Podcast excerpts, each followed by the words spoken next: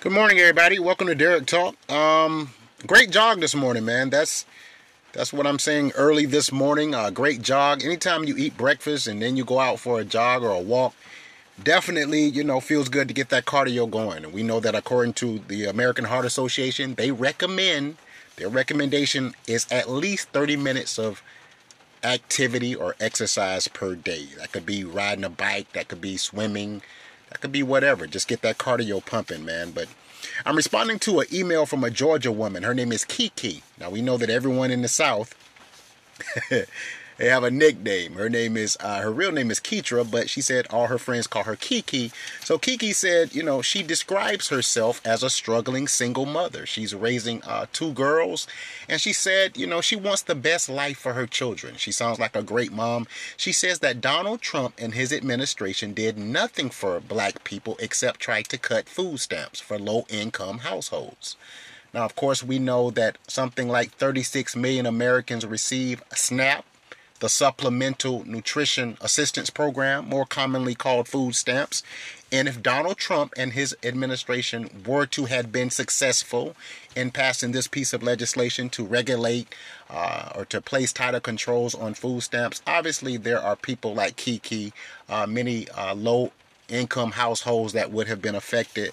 So she said that, you know, Donald Trump left a bad taste in her mouth. So she wanted to know what Donald Trump specifically did for communities of color, for black people.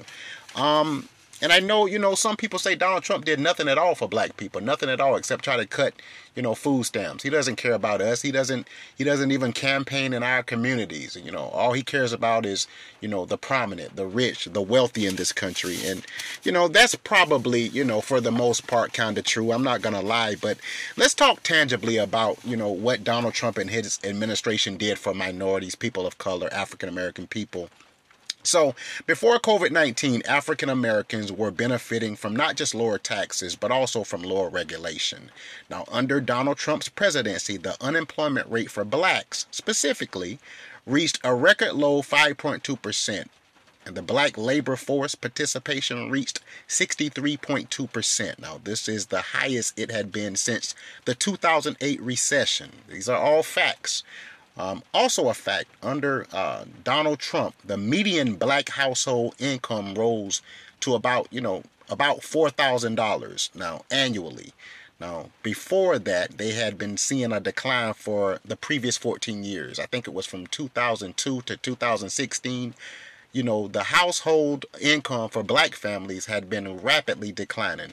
But under Donald Trump, they saw a $4,000 surplus across the board. So those are all facts. Now, of course, incentives created by uh, Donald Trump, his Tax Cuts and Jobs Act of 2017, created opportunity zones that helped raise about $75 billion in capital for underserved communities, communities of color, in their first two years, enough to create about 500,000 jobs. Now, some of those jobs are construction, infrastructure, you know, hospitality, whatever.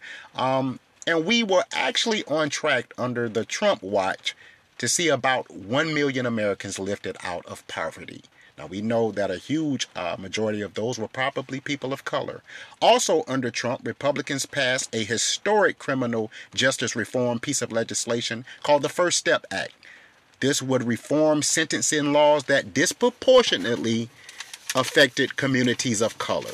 So again, the the act, the First Step Act, freed about 3,100 federal inmates. 91% of those were black.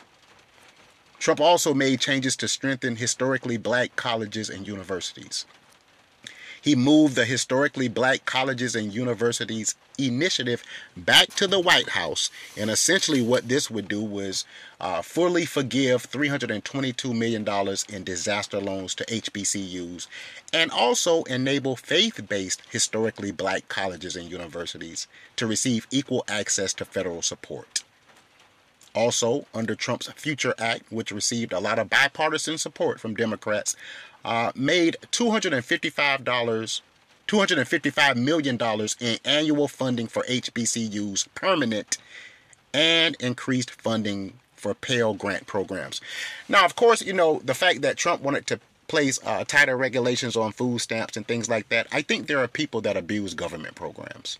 And I think this is who, you know, Trump was trying to target those who abuse food stamps and programs like that, you know, for low income people. Because I think some people need those programs. The single mom like you, Kiki, or the struggling college student with children, obviously she needs some help. She needs supplemental, uh, you know, income to try to help her get over those humps because she has children. She cannot afford food is expensive. Have you been to the grocery store? So I think by placing tighter regulations on food stamp programs, you know, SNAP, that is who Trump was targeting. But I think the people that abuse these types of programs, I think these are the people that Trump was trying to say no longer. You can no longer allow you to abuse uh, government programs that were actually put in place for people that need them, low income people that need these programs. That is my opinion here on Derrick Talk. I want to hear what everyone thinks. What did Trump specifically do for minorities, communities of color? You've been locked into Derrick Talk. Everybody have a fantastic Saturday. You guys take care.